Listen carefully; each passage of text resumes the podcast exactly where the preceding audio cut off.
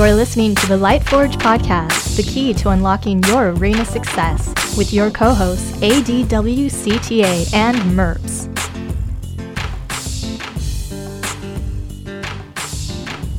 Welcome to the Lightforge podcast. This is Oblicum. This is Merps. Hello. Hope you guys are having a good weekend so far. It's getting a little bit chilly, you know? We're, we're getting close to Halloween. Weather's turning. Hearthstone is still the same. Still very much so the same.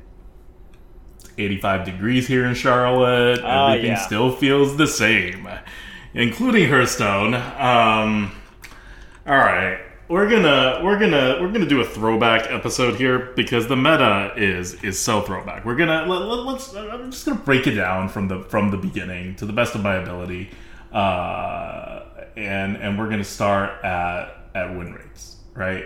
Um, on HS replay for this meta, the win rate right now. Remember, this is the post adjustment win rates. It's already been like a little over a week, um, so it's all new decks now, pretty much.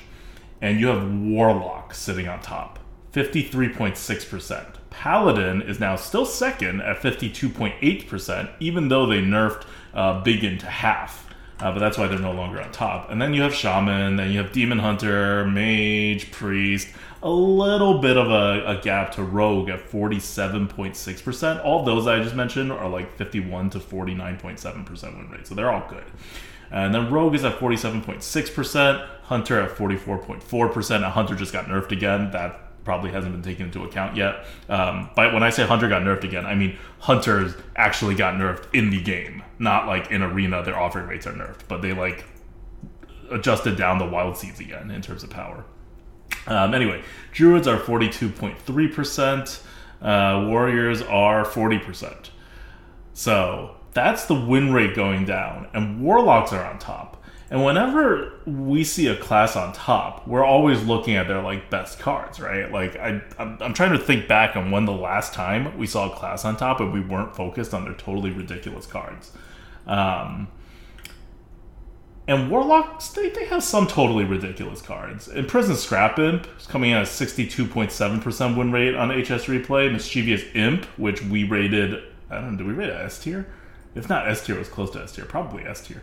Um, maybe A plus tier, I forget. Uh, but it's at 61%. Shadow Council, we all remember Shadow Council. Or if you haven't played this game for that long, that's the one mana epic spell that says replace your hand with random demons, give them plus two plus two. It basically says win the game if you have it before like close to the end of the game.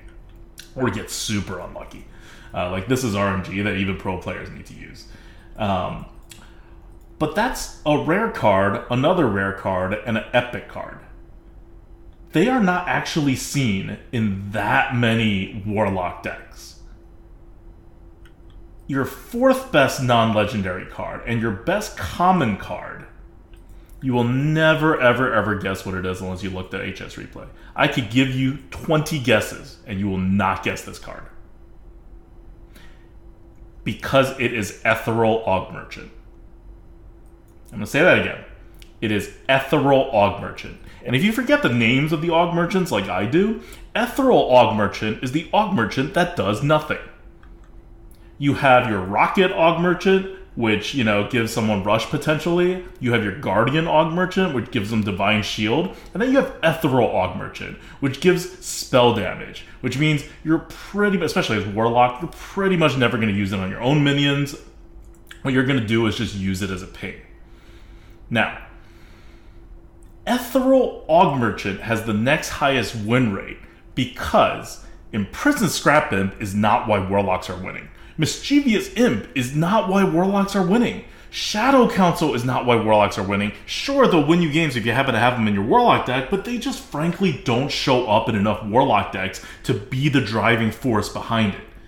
What is winning all the Warlocks games is also not Ethereal Merchant, by the way, in case you thought that's where I was headed. What's winning all the Warlock games is their hero power. I'll get back to Ethereal Merchant. I know it's a weird thing to put a pin in, and you guys are all like, what? How? What's the secret? I'll tell you the secret later. You may be able to figure it out before then.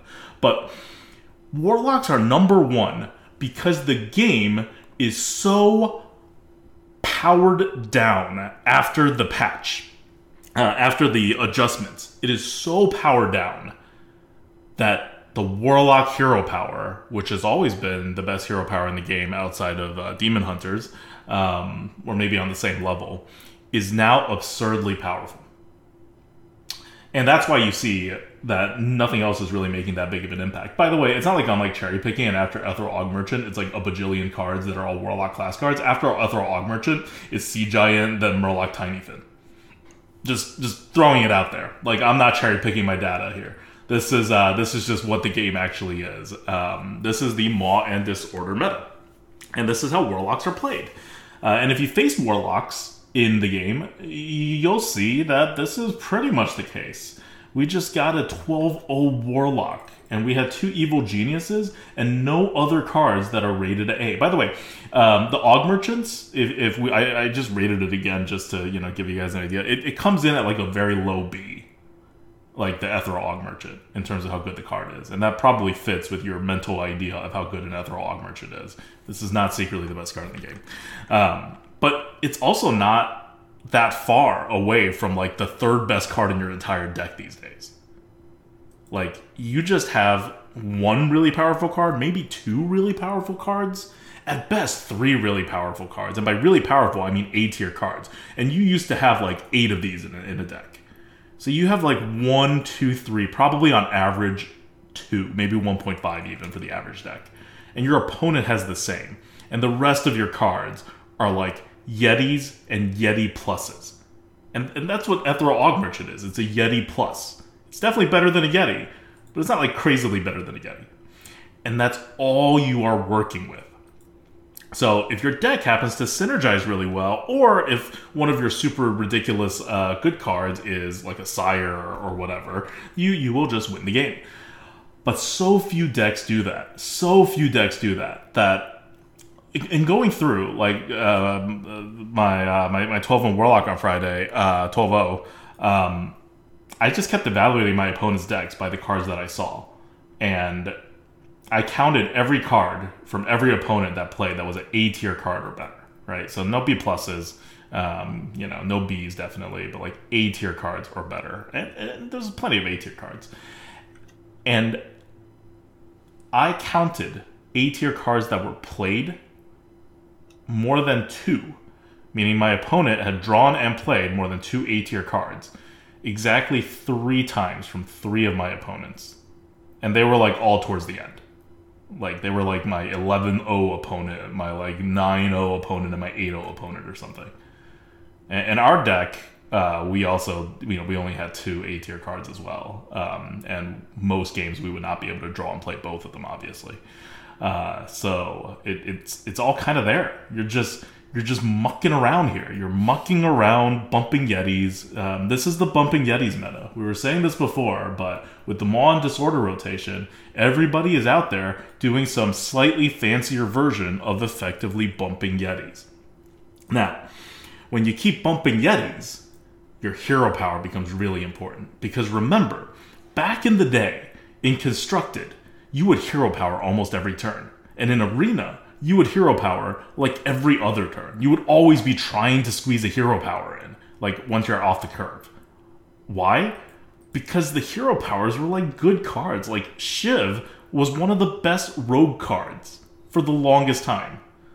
Uh, and that's basically the mage hero power. Like these are these are totally fine things to do. And in the last three, four years, you stop being able to just want a hero power. In fact, you really didn't want a hero power. Hero power became like a last resort kind of thing. Like, oh, I need to do something to fill the mana, or hey, I have a ping and my opponent has a 3 1 on the board. I- am going to need to ping that because that's not just a normal hero power now. Now I'm getting extra value from it. But you don't have to do any of that anymore. Right now, hero powers are just about your best option on the vast majority of your turns assuming you're not playing on curve. So that means like you know turn five and after, or uh, you just don't have a curve card. This is just and, what happens with like the rotation as well. You have a lot of really bad cards. Um, so yeah, I mean when when your option is a bad five drop or an on curve three drop plus a hero power, it's like yeah, sure, that's what that's what your turn five will be, rather than just a bad um, just a bad five drop. And if you're bumping Yetis against each other, um, let's talk about that exact scenario, right? Literally bumping two Yetis into each other, that gets cleaned up with a hero power, right? That, Mm-hmm. that gets cleaned up with a ping. So this is why I'm talking about like on turn five, if you're literally bumping Yetis up against each other, your play is a three drop plus the hero power to finish off that Yeti. Um, so you see that quite often now. Yeah, yeah. And if you look at the uh, yeah, uh, so w- w- with that ping, uh, we're gonna start bringing the aug merchants back now. So aug merchants are generally B to B plus rated. Um, maybe you could say the guardian aug merchant is a B plus, or the rocket aug mer- merchant is a B plus. I think that's a stretch. I think both of them. I think they're all B tier cards, with a guardian aug merchant maybe being a high B, um, not yet B plus, and uh, ethereal aug merchant being a low B uh, and Rocket Aug Merchant somewhere in the middle. But they do ping, and that's very important, especially for classes that don't normally have their pings. And we don't have a lot of pings in this meta, so that ping is super, super, super important for Aug Merchants in general. Now, going into why, um, like, why why Ethereal Aug Merchant is the best Aug Merchant, and not the two better Aug Merchants. Like, they're, better. Ethereal Aug Merchant's the worst Aug Merchant. It's the best in win rates because the only people who draft Ethereal Aug Merchants as if it's a super good card are the good players. This is entirely a function of good players draft Ethereal Aug Merchants because they realize that spell damage doesn't matter. It's still a 2 1 1 mana that pings, and that is very useful. And bad players underdraft Ethereal Aug Merchant compared to what it is. So that's what's inflating the win rate the amount of picks that Ethereal Aug Merchant has compared to the other Aug Merchants is less than half, according to HS Replay. So, uh, sorry, not less than half. It's it's almost half. It's a little bit more than half, um, and it shouldn't be because most of the time you're not rushing something. Most of the time you're not giving a divine shield. Most of the time you're just using it as a ping. Um, and it just shows the rest of your options aren't that good either. Uh, this is this is a bad meta. This is a underpowered low meta. And in underpowered low metas, hero powers matter. Um, pings are very good, but Warlock is especially good. There is no ability in this meta outside of Stoneborn Accuser to really push. And Stoneborn Accuser has to be charged up. And Stoneborn Accuser is one of the best neutral cards available right now. Uh, and in this meta, it is even better because it's one of the only ways to end the game. Without the ability to push, and I'll, I'll argue that a lot of people are just playing it wrong uh, as well against Warlock because they haven't had to worry about this in the same way that they, they used to. Um, but without the ability to push, the Warlock hero power is insane. Without the ability to push, the Warlock hero power is like, what, like 14 cards you're not going to come back from 14 cards down as your opponent. Like, yeah, it'll take some mana here and there, but like it's up to 14 cards technically. In reality, it's probably a lot less than that. But still, like, how are you going to come back from being down five cards even? like at the I start think of the five game, is realistic. I think five is very, very realistic, right? Like just just saying it's a five card uh, advantage slash disadvantage, wherever you know. Uh, uh, that that's a ton. Like we keep on saying that, oh, you know, card advantage has been like mattering less and less, but it still matters. And what's really important is Well, it matters a lot now. it matters a lot more now, but also it's because if all of your cards suck except for two cards, hey man, five extra Yes. draws to get to that giant card, that's pretty freaking good. Yeah. Yeah, getting to your A tier and above cards is super, super important. Yeah. And Warlocks are just better at it. Yeah, definitely. Uh, so uh, that, that's kind of why warlocks are are the best right now. It's really not because of their cards, um, and obviously they can nerf certain cards offering rates and it'll bring warlocks down a bit. But right now, what's what's making warlocks go crazy? Uh, it's not even that crazy. The win rates are kind of like in line. But what's making warlock best is really just that hero power. Um, and if you're facing warlocks, and you will face a lot of warlocks at the top, it'll just be warlock paladin, warlock paladin. Uh, and if you're facing a warlock, just remember the stuff that you, you know, if you've been playing this game for more than five years, you knew how to beat warlocks back in the day. You, you hit them to the face. You don't bump yetis against warlocks. Like warlocks can't really buff. they can just like destroy their own minions, or they can destroy like all the minions. You're not really worried too much about that. So just hit them to the face. Any possible wait time you can hit them to the face, just think of it as gaining card advantage. Did you deal four damage to your opponent's face and your opponent's a warlock? You've just removed two of their cards. Oh my god, that's huge when you're talking about the end end game.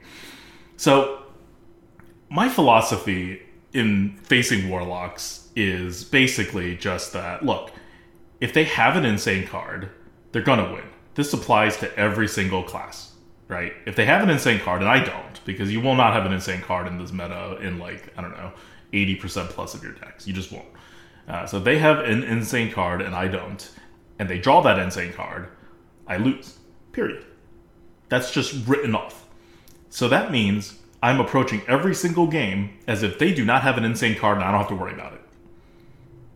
This goes beyond just like, I don't play around Ysera, I don't play around uh, Sire. I don't play around anything that is good.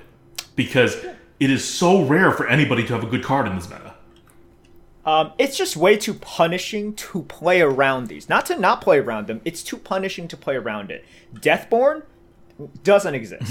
um, I mean, Deathborn hasn't existed for me personally for the longest Mm-hmm. time. Now, that does make any Deathborn extra frustrating. Like, the feeling sucks. But yes, if you have been playing around Deathborn, I wouldn't say all the time. You know, I'm sure there are situations in which you can play around it. It makes sense to. But you've also been there before in which it's like, oh, well, I can make it so that they don't completely clear my board and get six skeletons. They could just clear 80% of my board and only have, like, you know, uh, five skeletons and I still have a minion. Oh, maybe maybe that's good. It's like no, that doesn't matter. Like No, you, like, go, go even farther than that. If I can make a move where they would clear me and have seven skeletons versus a move where they would not clear me at all and only get one skeletons, and the move in which they would get seven skeletons is like 5% better if they don't have a Deathborn, I'm going with that move every single time. Because they don't have a Deathborn. And if they do have a Deathborn, they could just not play it on that turn, and you will be screwed on another turn because it's, it's an S tier card. Like you can't, you can't, you, you don't have enough power in your deck to beat Deathborn. Period. If they have it in their hand, you lose. So just don't worry about it. Like I- we're not, I'm not even talking about like, oh, I'm not going to step down from seven skeletons to six skeletons. No, no, no. I don't even care if I can make them that Deathborn unplayable the next turn. That's still the wrong move. As long as the other move is five percent better or two percent better, whatever, right? Like if they don't have a Deathborn. Um, and that's kind of the problem, right? Like the game has deviated between the super powerful cards that kind of win you the game, or the super powerful cards that have a chance to win you the game and it's RNG, either way, if it triggers, and all the normal cards. And so your entire game plan can't consider any of these super powerful cards because there is no scenario in which you could beat them in any case. Like before you could at least push hard and then the like higher mana ones don't like you don't get to as much. Nowadays you can't even push that much. Like th- th- this rotation is so bad you not only don't have card draw but you also can't push. So you, you just have to bump yetis. Like people are bumping yetis because that's usually the right move in this meta. It's not because they're like really dumb and they're just bumping yetis. Unless they're facing warlocks then they're sometimes dumb and they're bumping yetis when they shouldn't do it. But outside of that like one scenario um, which does happen a lot but because warlocks are the top class but generally people are just like bumping yetis because that's the, the optimal ev move to like to do in any particular situation. And when it comes to card advantage in this meta it does matter right? Like that's why warlocks are so good in this meta because card advantage does matter. You don't have Scholomance anymore and you really don't have that many ways to draw cards outside of being a warlock because your main card draw card in this meta is fool. And fool requires you to be charged up is, is not really offered that much and is kind of awkward to play so if you ever get offered a fool definitely take it it's a game changing card but when you're playing against your opponent, the chances your opponent is like charging up a fool and will like all of a sudden draw three more cards, and you're like, oh no, uh, is very very low so so there's no there's nothing to worry about. There's no like fishies coming around like being like, oh, I'm actually two cards. There's no um, Maze Scribe coming around being like, haha, I'm actually more than three cards usually. Like they don't exist anymore. Scholomance is gone. We are in a position now where card advantage matters unless your opponent has a Deathborn, a Ysera, a blah blah blah, and those all got nerfed. So the uh, offering rates of those are very very low uh, now uh, you'll still see them, right? And when you see them, you lose. Which just why this meta is still like super random. It feels like you'll have a run and it'll go like 0-3, and you're like, well, one game I faced Ysera, and in the other game I faced Deathborn, and then you know, like uh, in the third game, like I just happened to not hit my curve or like whatever, right? Um, and, and you're 0-3 with like a totally normal deck, and then the same exact deck can do what like my deck did on on Friday night and go 12-0 because we didn't see any Yseras. That's actually not true. I think we did see a Ysera. We beat a Ysera. Um, but that always it's happens. a crap card, right? There it's, you go. It's kind of a bad card. Um, like we didn't see any sires, or at least none that triggered. um, it could have been stuck in someone's hand. I don't know. Uh, we didn't see any Deathborns. We would definitely lose if we saw a Deathborn, right? Like all these a, like A plus tier cards or whatever. We just didn't see any of them, and it's very likely not that you see none of them, but that on any particular match that you're not seeing one of them, even in the high win rates, because there's just so much crap decks being thrown into the meta right now. Because they nerfed all the good cards offering rate to like 50%.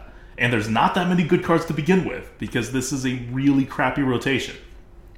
So, this is just a long winded way of like, if you ever looked at the actual win rates on HS Replay by the cards and you're wondering what the hell is happening with Ethereal Augmerchant, uh, this is why. It's because we're bumping Yetis again.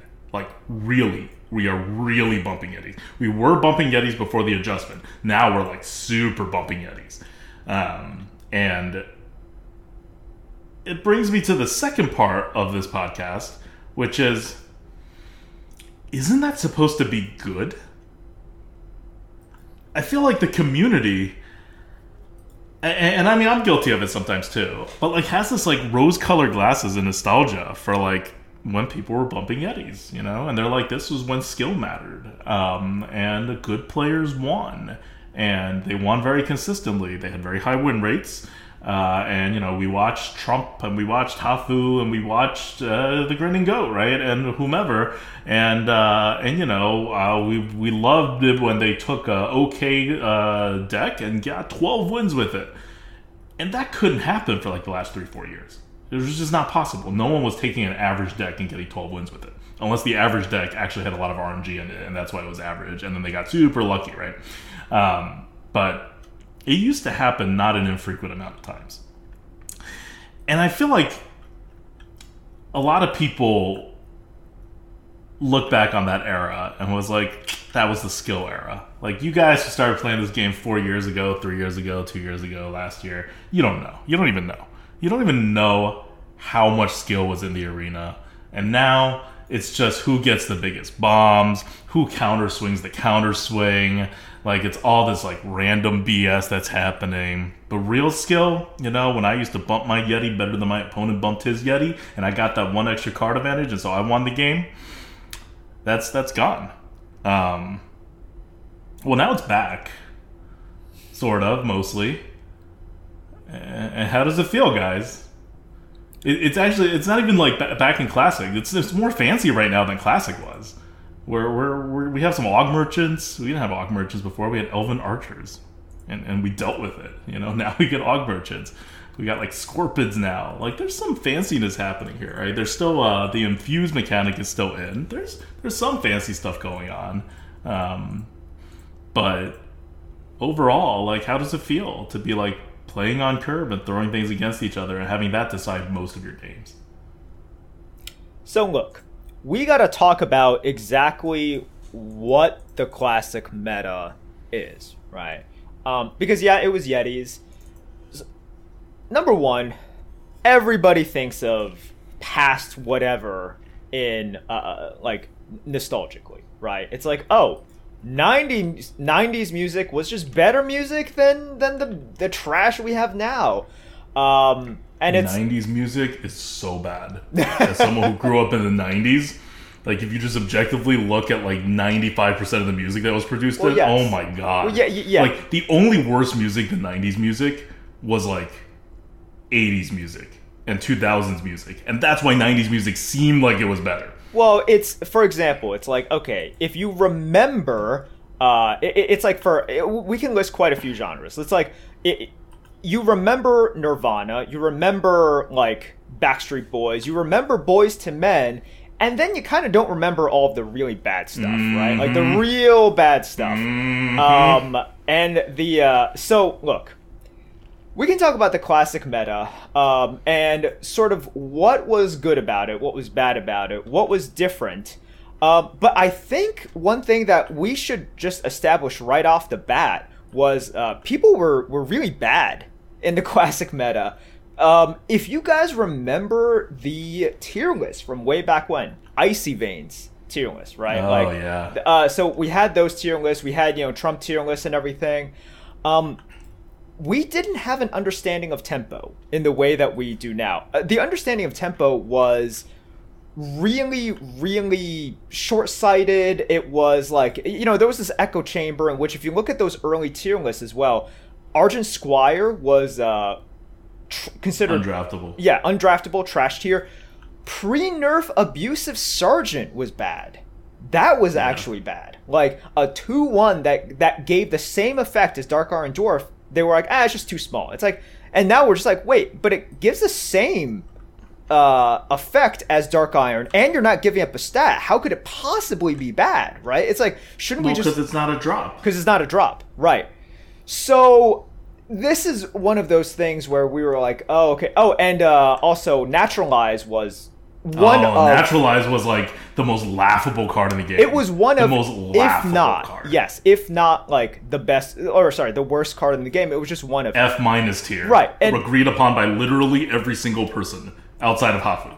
and so the interesting thing is, um, it was actually.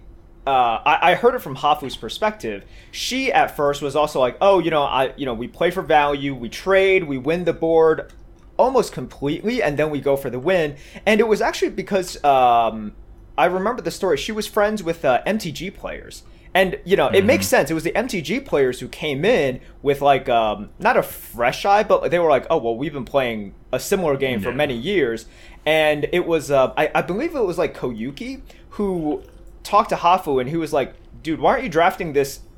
insane card abusive sergeant he looked at abusive sergeant he's like why aren't you drafting this insane card she's like why is it insane? He's like why don't you think it's insane? Like you're getting way more than you're supposed to. Um, and then that's when she sort of opened her eyes to it. And i think you know it, it- certainly took me a lot longer because i didn't have a koyuki just yelling at me being like bro like stop doing what these tier lists are telling you and just look at freaking abusive sergeant. You should be drafting this thing and just out tempoing people.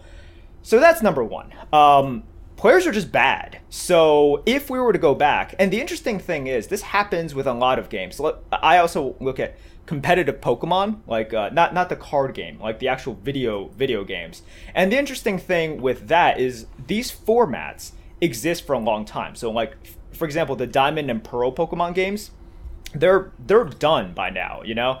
But um, the meta lives on. People use emulators and systems to keep playing them, and the meta keeps evolving because people haven't figured out, and the metas keep changing.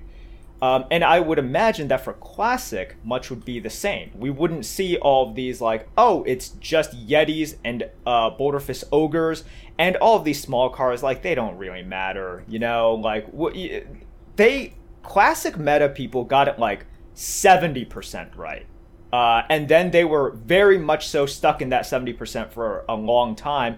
And then the meta just sort of naturally evolved. You know, we got GVG, and then GVG forced people to like recognize the value of this stuff. But classic meta, uh, we got it wrong for a long, long time. And if you look at constructed as well, right? It's like people people got it wrong for a long time before before uh, the the level got significantly higher. So look, that is that is no, number one. Uh, but number two, there is a huge difference when you're talking about classic meta bumping Yetis versus now bumping Yetis. These are not the same, okay? Because classic meta bumping Yetis, that was like, oh man, if I like the Yetis matter, right? The Yetis matter, bumping the Yetis matter. If you bump a Yeti and you can finish it off and you're left with that 4 1 and you can like, and then you drop that Boulder Fist Ogre on 6 and then you drop that Stormwind Champion on 7, whoo! Like you were. The six six Stormwind champion. The on six six seven. Stormwind champion, but you had a board, right? Oh my god! And then, dude, if you could drop that that um, uh, Shattered Sun Cleric on three. Mm, that was insane. that was insane. GG noob. So, and this is when it really mattered. Like you get those advantages.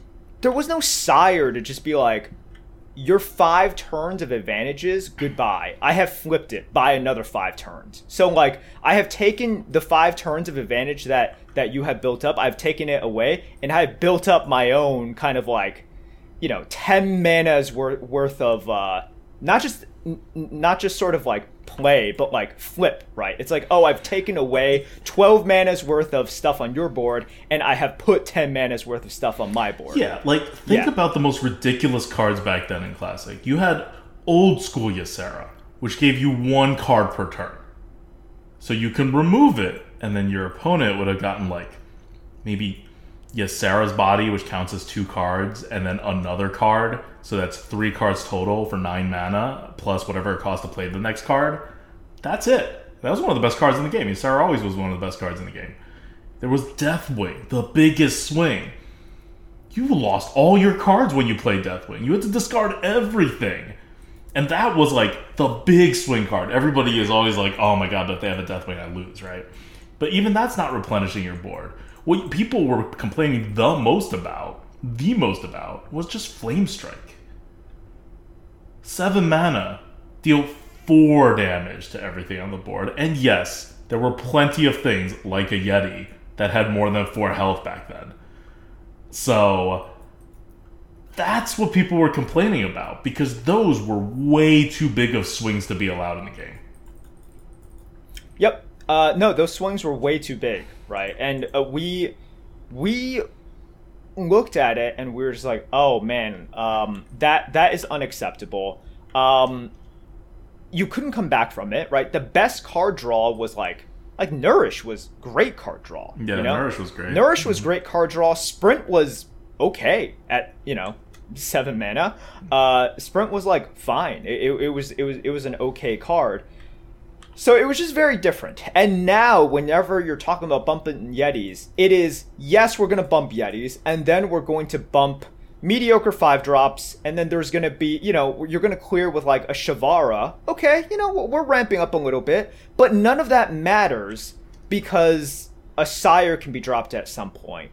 Uh, a Ysera, uh, uh, not a Ysera, like a Sylvanas can be dropped at, at uh, a point to have the biggest of swings, right? It's like, oh, that's a cute little Shavara flip, but th- that's, you know, we're still playing like 2018 2019 Hearthstone, right? That that's that's the Shavara flip. We're not yet playing 2022 Hearthstone, and the problem is you could be playing. It's like, oh, I'm playing 2016. I'm playing 2017, and then suddenly you get something. that's like, oh, welcome to 2022. Get wrecked. Um, and that's the problem that you have. So it makes these bumpin' Yetis and this classic meta feel just feel really bad because back then number one because there were less cards you could think about like that that whole like do i play around dark iron right uh, a phrase you never hear at any like at any point anymore it's like ooh do i play around dark iron first of all dark iron was you know the one of the premier cards in the game at that time so it was very predictable right predictability is good for for skill testing in some ways uh, predictability is good for skill testing. Because you testing would get reads. You would be like, oh, if he had a dark iron, he would have played it before. So he doesn't have a dark iron. Yeah. And that would like change the entire way you played your next two turns. So here's the thing, right? When, for example, like that is it's it's good in some ways, but at the same time, um, you always do have to temper that with what I said at first. Yes, the classic meta I think was skill testing, part of it was new and part of it was we all just sucked. So if you Yeah. like if you were to bring it back, I think and not just because, you know, we still remember so we're like, "Oh, it's solved." We were just like, "Wow, we were so bad back then." Mm-hmm. like we were so bad back then. Like how do you like mm, are, are how are you not able to just handle these simple things? Because there is a lot of craziness right now, and, and look at the people who are consistently on top of the leaderboards. They are able to internalize a lot of this shit. Like they're able to internalize a lot, and you know they might not be able to say like, "Oh, okay, I have factored in exactly these twelve cards for the next turn in descending order of not only importance but potential impact on my next turn." They don't do that, but you know they've played for so long, they just have a good sense of like, okay, I shouldn't tempo out all the way here. Um, versus like, oh, I gotta go. I just have a feeling that, you know, I have like this one to two turn window in which I gotta push face. And you know? If they have me, they have me, but I have a decent read on their hand. And it's not exactly like, oh, it is only Deathborn. It is only this, it is only that. Because let's face it, there's crazy two, three card combinations now. But um, no, I mean, the, the skill is very high, the frustration level is very high. But if we're talking about the classic meta, I think the most important thing is just like, wow, we were very impressed by the, I think, fairly low skill that everyone had back then. And, you know, mm-hmm. like how good you were. Because I remember when I first got to Infinite, and now I'm thinking back, I'm like, man, my understanding was pretty lacking. Yeah. Oh yeah. it was pretty like, lacking. we sucked back then, and we were like some of the best. Yeah, it, it was it was jarring. We were like we were like so good that people just didn't believe that you could go infinite without like extra gold being put in. They're like, no one averages seven wins. That's absurd. It doesn't matter if you just pick the best class every time. Like you, you can't you can't touch it. Like maybe maybe if you got mage every single time, maybe. And then we were like, no, we, we get like way more than seven wins on average if you pick the best class. Like you could play these other classes too; they're fine. But we were we were still not that good.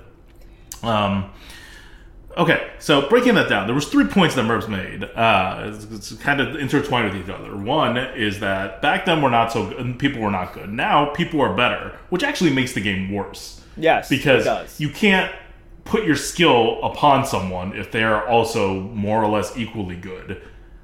Uh, it doesn't kind of work, right? Like basically back then it was noobs beating up on noobs, and if you like got one level of understanding above someone else, it made a big difference. Now we're all in like the 100th level, and whether you're at the 102nd level or the 89th level doesn't make that much of a difference most of the time. We all know how to bump Yetis good now, basically. And back then, we didn't really know how to bump Yetis good, even though we thought we did. Um, so right now, if you brought the classic meta back, it would be worse than what the classic meta actually was. Second point is that now you still have 2022 cards. And no matter what you do, even if they are just as rare, if not more rare, than 2022, uh, than you know the Yseras and the Deathwings were back then, they are still better than the Yseras and Deathwings are back then. They are actually like twice as good, roughly, as the Yseras and Deathwings were back then.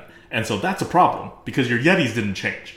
Like your Yetis got like a little bit better, but these cards doubled in value, and they were already absurd and insane.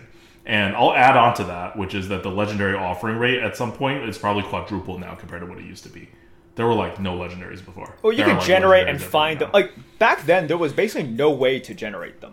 You know? Right, right. Okay, yeah. So generation adds to that, but even not counting generation, just the pure offering of legendary rates Yeah. has been quadrupled since classic easily. Yeah. uh, you just did not see Yseras back then with any like you would go like ten runs without seeing a single Ysera easily.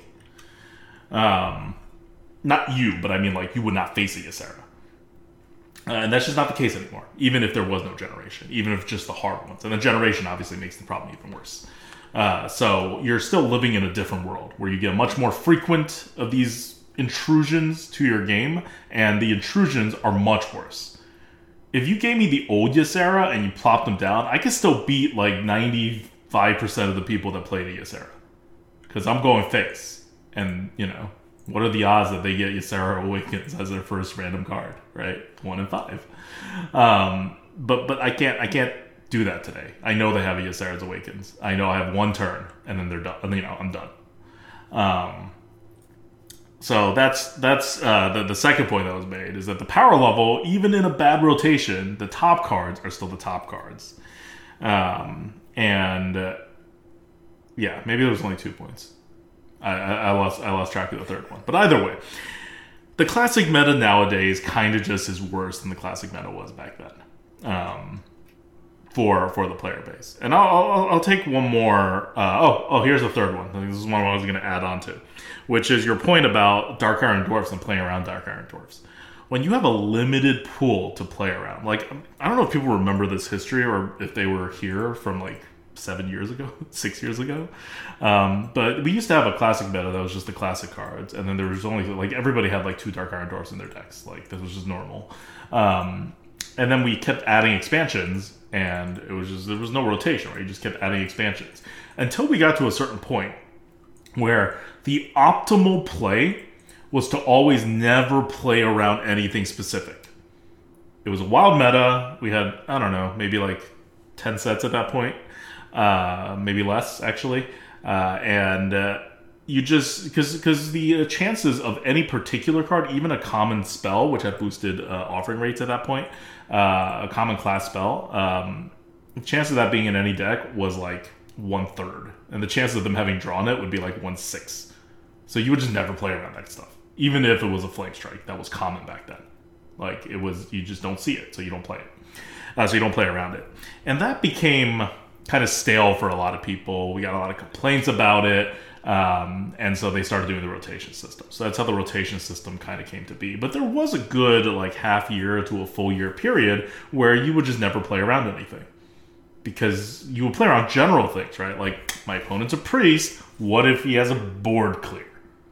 You would not get any more specific than that because there would be like eight different kinds of super board clears that all do something slightly different, and you just would not you know, it wouldn't be worth your time to figure out which one of those would ruin you, which one wouldn't, and which ones to play around. You would just be like, I'm either playing around all of them uh, by keeping my board, you know, small and tall, or I'm playing around none of them and just hoping they don't have it.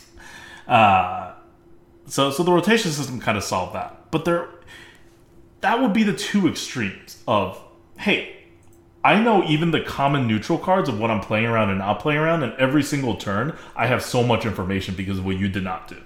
That's a lot of skill. That is a ton of skill. You need a small pool for that. Today, our pool is like four times the size of that pool, but not quite the size of the full wild pool at the end of the period before they went into rotations, which is the we play around pretty much nothing. Except that the power levels of this has made it so, like we were talking about before, we still play around nothing. We're still playing around nothing now. So even though the amount of sets and variety, they found a nice like kind of area. I've always argued that you needed more actually, like more sets uh, to be added into each uh, into each rotation. But that would just make this problem worse for this particular problem. Um, but we've we've still gotten to the point where you don't play around pretty much anything. And it's just correct to not play around pretty much anything. Because rather than the things being so low percent chance to happen it's now one almost equally low percent chance to happen. Remember back then i said there was like around 10 sets maybe around 8 sets who knows right? Now there's like around 4 sets but we've nerfed the offering rates of the truly terribly like large cards right like of the really bad cards and we nerfed them by half so you see those cards now about the same time, uh, uh, amount of times as you did back then on the cards that you would not play around, and everyone was like, "No one's playing around stuff. It's correct not to play around stuff. This is boring." So we've fallen back into that trap by lowering the offering rates of the uh, of, of the top cards in terms of how fun is this game, right? Like obviously, and in some ways, how skillful is this game? Because if I'm like getting reads on Dark Iron Dwarf and knowing every single card, that is a skill. I don't know if that's a skill that they want to be promoting because that's very like game sense kind of like memorization. Like, do you know the game or do you not know the game? Right? It's not like are you smart or not, or are you strategic or not. It's it's a mix of strategy and knowing stuff. But we have gone too far to the other side, is kind of what I'm saying. And I don't know if that's fixable or not, but it, it is like just by pure numbers, we've gotten to that same point that they were like, oh, we can't have that. We're actually moving into a rotation so that we will give you more copies of the same card so that you can play around these cards. Um, and you add compounding issue on top of that, the fact that a lot of these uh, cards that are really really good, you can't play around anyway. Or like we were discussing before, if you played around it, it would just be the wrong move in uh, pretty much every single scenario. So you would just never like look into playing around Deathborn, right? I, I set a very clear rule from the uh, this is even before the the nerf and the maw meta, even the prior meta. If they have a Deathborn, they win. Easy. I'm okay with that. That is the correct move. Um, now, if they have a Deathborn, they definitely win. the the five percent like efficiency I was giving up because I don't want to deal with it no longer exists. I'm giving up zero efficiency now. Nobody should be thinking about Deathborn at all. And it's just, it's not the classic meta. So it may, on the ground, any particular match may feel like the classic meta if you take it in isolation out of the meta. But within the whole realm of the meta, it's actually so much worse than the classic meta, and the classic meta wouldn't be that great today anyway. Even assuming that we do not have rose colored glasses and that the classic meta back then at everyone's skill level back then was actually pretty good, right? Like it, could also just be the case that we're you know people people are always nostalgic about something, right? This is why we fell in love with the game. Obviously, that meta had to have spoken to us, or else we would not have loved the game so much. You know, there's a there's a survivor bias uh, coming in here a bit uh, from the old people here, at least. That's true. Um, survivor bias is huge here, right? Um, in, in which a lot of people have left. A lot of people don't care anymore because they left. And if you are still listening to this podcast, or if you're like us who are still making this podcast, and if you still care about Arena to that extent for this long, um, then it means you're you're pretty messed up in the head, and you got some particular tastes, right? uh, so yes, this it's it's definitely survivor bias here. Like we are the the weird ones who who lasted this long, um, but we're definitely weird. Yes, we, we are. We are definitely weird. We should not be trusted. Um, that being said, I thought that was a pretty big, good, good and thorough analysis of kind of what, what this meta is, how to do well in this meta, and why this meta sucks. And I think it's pretty widespread. You would think, and by the way, I'm not saying like skill matters a lot less uh, in this meta. Um, uh, I mean, it, it, doesn't matter as much as it as it should, but there's still elements, right? You still have to like get to the bar. Like, if, if I'm saying like, oh, if my skill level is 103, I'm not really like, I'm not really styling on the person who's skill level 80, like uh, that's 98, the way that I would be with a five skill level difference if I was 10 and they were five, like back in the day. Like I can't do that anymore because you don't really see a lot of those people. And when you do, all of chat makes fun of them so vigorously because they just so rarely see this. Chat is always like anytime chat sees someone who is making like more than sometimes only one misplay, but if they make more than one misplay in the match, they're like, this is this is like staged. I never get these opponents. Like, who? What, what is happening? What is the streamer luck that you're matched up against like the one noob that still plays arena and is at like two one? Like, it doesn't exist anymore. Like, maybe if this was 02, we'll give you a pass and we say this could happen. But if this is like 2 1, 3 1, 4 2, these people don't exist. Um, it, uh, it, it, it's it's a different it's a different place now. We're just we're just all we're just all in a different place, and this whole thing like you still can't be so bad, right? Like I'm saying, if I'm 103 against a 98 person, but there are people out there who are like, you know, maybe they're not still level five, but maybe they're level 50, and yeah, I will outplay someone who's level 50 if I'm, you know, skill level 103. It, it will be noticeable. Uh, they they will lose like most of the games that they're supposed to win uh, against me. Um, but those people don't exist that much in the arena and they don't get high wins very often, so that I would meet them in matches that actually matter. And um, it's just usually now you're just you're seeing 103s against 90 and 98s, and it just doesn't matter that much. So does skill matter? Yes, but like not not that much. Okay, alrighty. So Uh, anything else you want to talk about there? No, I thought we we covered the the kind of meta pretty well. Um, I, I find this to be like a super boring meta, and I've done like very well too. We put like two 12 win runs up there in our last like five runs or something. Um, so it's a meta I'm doing well in with with bad decks. Like they may be average for this meta, or maybe even very slightly above average. I don't even know anymore. Uh, but they, they they're bad. They feel bad. They like you know there's nothing going on. Like my 12-0 run, I told you, it had two A tier cards that were evil geniuses, um, and, and they like got me actually good cards exactly twice in the entire run. The other times they were like, here's a normal card. Right? We almost had like, another one up there too. I had a 10 win hunter that you know just just wasn't enough just wasn't mm. enough. But it was aggro. Yeah, yeah it was. uh it, you know, like, like it, we go even further than bumping Yetis. It's me dropping one drops all the time, right? That's there you go. Su- super aggro still works, right? If you yeah, think definitely. Deathborns can't exist, just go super aggro because Deathborns can't exist anyway. They're gonna win if they have the Deathborn, no matter if you're super aggro or kind of aggro or mid rangey. So then why bother going mid rangey? Why not just hit them to the face? Um, it's it's I, I don't know. I mean, when you hear this stuff, you may be like, well, if you guys are doing so well uh, in this meta, like, then clearly skill matters, right? If you guys are good and you guys are doing well, that's a good sign. This is a meta. Well, I don't think the skill matters that much. I think it's a bit of luck uh, and it's a bit of whatever else. But even if skill mattered, like, it feels so bad. It feels so bad when I'm winning. And not because I'm like doing ridiculous things that I'm like, oh, you never had a shot. It's like, yeah, I bumped my Yeti and I can't tell if I like bumped it better than you by a little bit in one or whatever, but like at the end I'm like dominating you.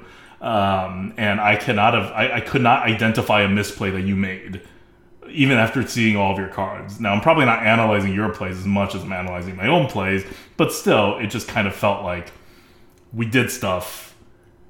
I didn't make a misplay. Maybe you made a tiny misplay along the edges but the big important thing really was that you didn't have a Deathborn, you didn't have a Ysera, and uh, and and and therefore I won. Um, I don't know. Uh, I, I, don't know. Uh, different people for, uh, feel different ways about stuff, right? Like I know people. I never complain about Buffet Biggun, and people complain about that card all the time. And you guys see every time I see a Buffet Biggun, I pretty much beat them. Um, and they nerfed the offer rate, but they didn't nerf the card. So the card's still out there. And whenever I see them, I'm like, yeah, okay, you got a bunch of stats. Let's go. Like, you're a paladin. You're to get a bunch of stats sometimes. Uh, can you follow it up with a buff? Okay, I'm in a little bit bigger of a trouble, but, like, I got to deal with this anyway. Like, you're a paladin. This is just what I'm, like, prepared to deal with if I have any shot of this deck not being, like, a a 3 3 deck this world that you live in, where Ysera is worse than a River Croc, and Buffet Bigguns are just beatable almost every single time. I get me to this world. Like, d- d- is is it also like tax free? Like, uh, do do do do ponies just visit you with like a a chocolate fountain? What what is this? I, I, I don't know. Uh, may, maybe maybe they do, and I'm just so used to it that I can't even identify that it's happening. But um, it happens. Like like I said, we got a 12-0 Warlock that I predicted would go six to seven wins, and I'm not wrong. That is a six to seven win deck. It's just that everybody we faced was barely better deck than us, or like worse deck than us. There were so many. We were like 6-0 facing someone, and then at the end of the game, I'm like, what happened? They did not play a single A tier card. It wasn't like we rushed them down. I went 20 cards deep. So they probably were like 15 cards deep. They did not play a single A tier card. They lost. But what were they doing at 6 0? It's because they're still doing this at 6 0. It's because if you don't happen to face the Yseras and the Sires and the whatevers, you could take a deck like that as a good player to 6 0. I'm like, he, they didn't make a misplay. They just flat out had a worse deck than my totally average deck at 6 0. And that's not the only time it happened. It happened a bunch of times after that, too. Like, this is just what happens now. And it's equally likely where I was like 0 and 1 with, uh, I mean, a bad deck, sure. But then, like, you know, I face a Ysera and I'm like, oh, okay, well, I lose. like, my deck can't handle a Ysera. Doesn't matter what I did. if they were able to draw Ysera, like my deck can't finish the game in under ten turns either because there's no way to push for most decks. So I'm just I'm just sitting here waiting to see if you draw your Ysera. Oh, you drew your Ysera, you win. Good job, good job. You may have had three misplays, but it doesn't matter. You're fine. I don't know. Not not not not my meta. Um, it is worse than the classic meta. I don't think it's a it's a rose colored glasses. I think for all the reasons that, that Merps and I have, have listed and delved into, this is worse than the classic meta. Um, but it is imitating the classic meta. And that's one of the problems with trying to imitate the classic meta. Yep. All right. I think that was a good discussion. All right. Yeah. Yeah. Uh, anything else? Do we have a question from the goat? Or are we wrapping this up? Uh, okay. Look, instead of a question from the goat, I'll, I'll just do a small PSA here. I, Okay. I, I, I will say, okay, here's something I have been doing recently. Now you can say, Merps, you haven't been playing a lot. That's true. What I do, uh, though, um, essentially, the games I do play, I like to look at replays because I think that instead of just spamming games, I, I learn a decent amount from the meta um, by looking at what they also could have played, right? Because you get a decent sense of like power level, all of this stuff. Plus, I, I think games are just interesting right now, and I've always liked to look at replays. You would think, all right. So first of all, there there was me, um, kind of praising or like you know kind of dissing the people from before and being like the skill level was really low now it's time for me to just say you guys my opponents that I have these replays uh, of and that uh, others have deemed worthy opponents you guys suck at mulliganing i'm not saying i'm a god at the mulligan but if you guys are out there looking for ways to improve your game my god you got to mulligan better How are they mulliganing? they're keeping like okay they're what they're doing is uh okay for example they don't have the coin and they're keeping Uh, a 3-4 and a fire plume phoenix something like that and with what? yes th- so what they'll keep Does their deck have two drops? Not that you know so i can see like half of their deck by the time the game ends right approximately Oh, okay. um so i don't know maybe like m- maybe they i don't see that they have a ton of two drops but they don't Or, or no two see. drops, either way, right? Like if you have like no no, no they drops, have you may just some and i was just like Okay. what what is this i'm like so first of all they're keeping like a um when I say a three mana three four, I mean just a three mana three four. It's not like a Yeah, good one. like a it's, spider It's tank. not Duster. It is Right. essentially spider tank because it has like an extra thing but it doesn't matter right it never Right. yeah yeah it, it, it never matters so um in that case i hope you guys can see what's wrong with that in that if you're keeping a four without the coin it should be real good like it should be real good fire plume phoenix is like not good enough you know like and also, you just don't do it because you don't have real good cards in this meta. So if Yes. you're wondering if my three drop is real good and you're like holding a duster, um, like that's maybe fine as a three drop. But if let's say duster's like a four drop and you're trying to hold it, you don't hold a duster. yeah Like a full, a, a Yeti duster is not a card you would hold, even if you have a three drop. It is not good enough. but So that means none of your four drops are good enough. I see some of these games in which, like, let's say the end was super duper close, right? Like, the end result was super duper duper close. And I'm like, I go back and look, I'm like, how do you keep this? Or Yeah. what they'll do, uh, okay, some people with the coin, they'll keep a four drop. Like, a four drop with some slight upside. And I'm And like, throw the rest away. yes. And I'm like, what is this? what are you doing? Like, uh, there's no way that this was good enough. And I, I don't care what. It's like, I, I, I can't even imagine what the justification is. I don't want to hear it. Like, it's just really bad. So, I've done episodes before on sort of what you want to do for mulliganing. Mulligan hasn't changed that much. Power levels have changed. The fundamental principles of mulligans have stayed pretty similar in, in what you want, what you want to think about. You know, the steps that you think about are, are really the the same.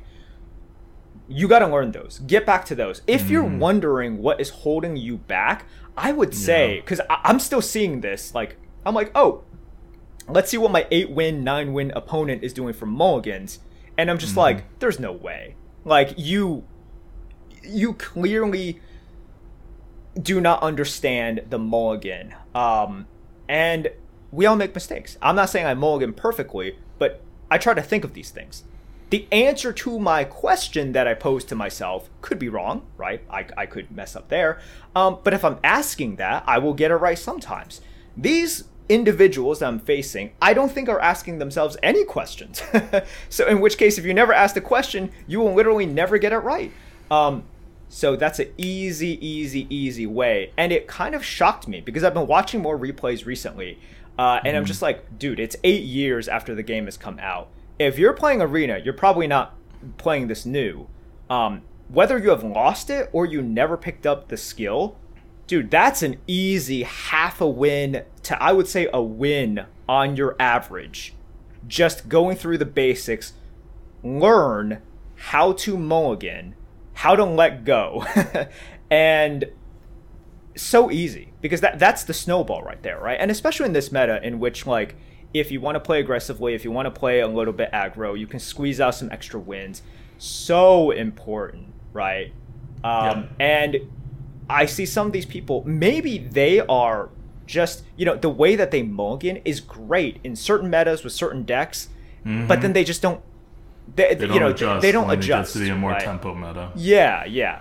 Um, meanwhile, I'm over here, for example, uh, with some of my hunter decks, I have like a decent two um, in my mulligan, and like you know, I'll have like um, uh, I don't have the coin. I'm going first, and I get a decent two drop and a decent three drop. I toss both of those away because I'm like, n- neither of those are one drops. I have enough two drops, and I have really good two drops. I need that one, right? I need that one. So all of these are getting tossed away. You, you know, th- so you, you got to adjust according to the deck.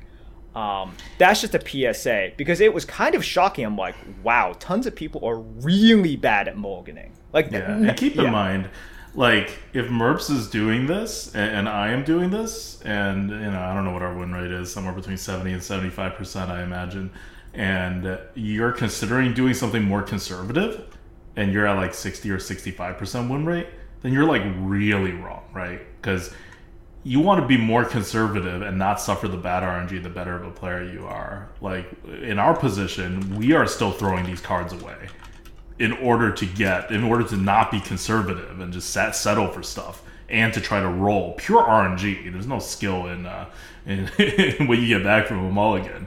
So if we're willing to do that, that means that that's a 70 75% plus EV play. And if you're sitting there at 60 65% not doing this, then you're suffering at least a minus 10, if not more, percent EV on your mulligan itself. And that's every game. Yep. Okay, that's my PSA. Um, you guys should be excited. For those of you who are like, "Oh, wait, I haven't really thought about the mulligan in a long time." Um, I haven't thought about the mulligan. It hasn't like bothered me, uh, but I've we've been okay. To be fair, we're more aggressive mulliganers than than most people. I feel, um, and we generally play more tempo than most people. But you can't keep mediocre four drops. You just can't. I don't care if you have a three drop, unless you have a two and three drop. You're not keeping like any four drops. it also just really depends on your deck, knowing what like. Sure, but but you're not keeping any four drops. Yeah, yeah. So these are things that you really, really want to reassess, and if it, and if it's been years and you're just like, man, you know, I still take arena seriously. I'm trying to go for hi- higher or even onto the leaderboard. I can't seem to break through. The mulligan, I think, is one of the most controllable.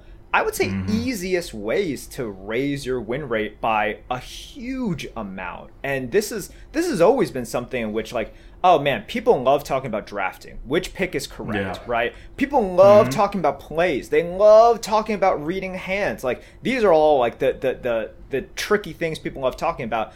Mulligan beats all of those in terms of impact. Like the, the impact of the mulligan on your win rate is so big. So you nail that down, and uh, like it's it's such an easy switch as well. Like just not doing some of these things. Like I- am not saying it's like okay, you you have to identify exactly what you do. Just by identifying a lot of things that you don't do, um, that'll improve your win rate substantially. You will be a happier person because of this. And you might get less frustrated by the meta. You might just be like, these dumb aggro decks just keep beating me down. And it's like, dude, you kept a Yeti. Like, what are you doing? what, what, what, what, what, what was that supposed to do? Ah, anyways. Stop, stop the one drops. Um, yeah, that's really good advice. And uh, if you guys have not examined your uh, mulligans recently, whether you think you have this problem or not, like just pay more attention to the mulligans, especially when you don't have the coin. Because when you don't have the coin, it's very rigid. It's very rigid. And I would wager that people are too conservative with their mulligans, meaning they're not giving up the cards that are mediocre, like they're just settling with it. And you could settle with it if you have a two and a three drop, right? Like, fine. Like, it's not, you know, maybe your deck is just that bad or whatever. But if you're settling for anything, if anything is not looking at you and being like, I am a spectacular card played on curve, then you better have your full curve up to that point to keep it. No holes. If you're rolling at all for anything, you want more rolls. If you're mulliganing away, uh, you have three cards, right? If you're mulliganing away, and you, you, you always draw one card so if you mulligan away nothing, you start at one. If you mulligan away one card, you double the rate. If you mulligan away two cards, you double the rate, and then you add another 50% chance to get the card uh, to get, get a suitable card. And if you mulligan all three away, you double, and then you double again your chance of getting the card that you want. Like those are absurdly good odds. Like you want that. Okay, that's it for us. We will see you guys next week. Uh, until then, this is ADWCTA. This is Merps. See you guys. Bye.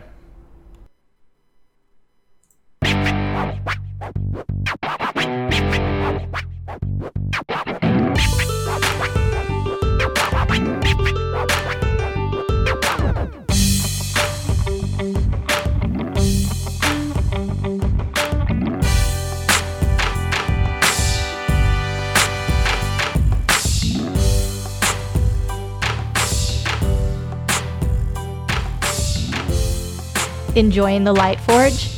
For the full rundown on Hearthstone Arena draft strategy, card review, and arena gameplay, follow us on YouTube, Twitter, or twitch.tv at ADWCTA. Support the podcast by sharing us with your friends and family, or become a patron at patreon.com slash grinninggoat. Thank you for tuning in and see you next week.